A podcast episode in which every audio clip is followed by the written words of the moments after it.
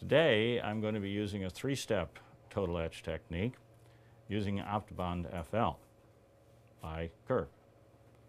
So we'll begin with etching the enamel and after I've gone all around the enamel margins I will then fill up the tooth and count to 12. Uh, this technique ensures that the enamel will get etched 15 plus seconds since it takes some time to go all around the enamel margin. And since it takes a couple of seconds, two, three seconds to fill the cavity from the bottom up, what happens then is it gives me a enamel etch of 15 plus seconds and a dentin etch of 15 minus seconds. We'll begin with the enamel. Go down the proximal, across the gingival margin, up the facial, and then just fill the tooth up. I like to etch beyond the cavo-surface margin. I'm doing that intentionally. At this point, we're going to count to about 12. I will dry everything outside the matrix band, not blowing any air into the tooth structure. The assistant will briefly suction over the tooth. And at this point, I'm going to go ahead and add some chlorhexidine. This is a material called Consepsis from Ultradent. And the chlorhexidine is not just used as an antimicrobial, but also to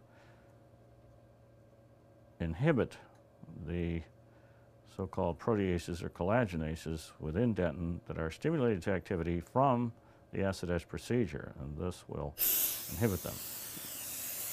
Now, we would like to achieve the correct amount of so-called wet moist or damp dentin. So the assistant is suctioned over the uh, chlorhexidine, the Consepsis, and I'm going in and just blot a little bit to obtain the right. And what we're looking for here is a barely glistening uh, surface. We don't want it dull. We don't want it dry. And I'm applying now the Optibond FL primer, and I like to apply the primer with at least a couple of very sloppy wet coats. We don't want to under prime. It can be a hazard in total etch procedure. So another coat using a little bit smaller. And as you can see, I'm scrubbing somewhat or certainly agitating.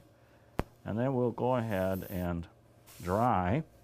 The drying procedure, we would like to dry the alcohol solvent, but leave the hydrophilic monomer, which is what is in the primer, uh, on the dentin. So I'm going to start by blowing gentle air across the tooth, and then I'll gradually increase the airflow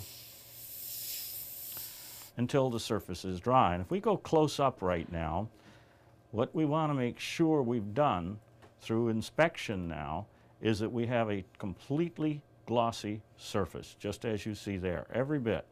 If there's going to be any dull surface anywhere, uh, it would be seen in those deep stained areas of dentin. But as you can see, we have a complete glossy surface. So that means now step three, which is uh, the organic resin last coat, just coating the whole surface with the resin, the third step of a three-step etch and rinse procedure.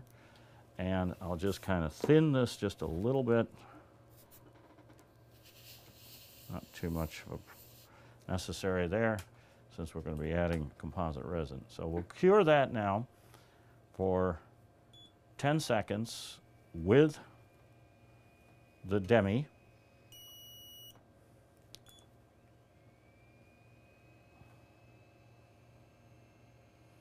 which is a high-powered LED light, neighborhood of, of 1,000 to 1,300 milliwatts per centimeter squared in that range there, high energy light.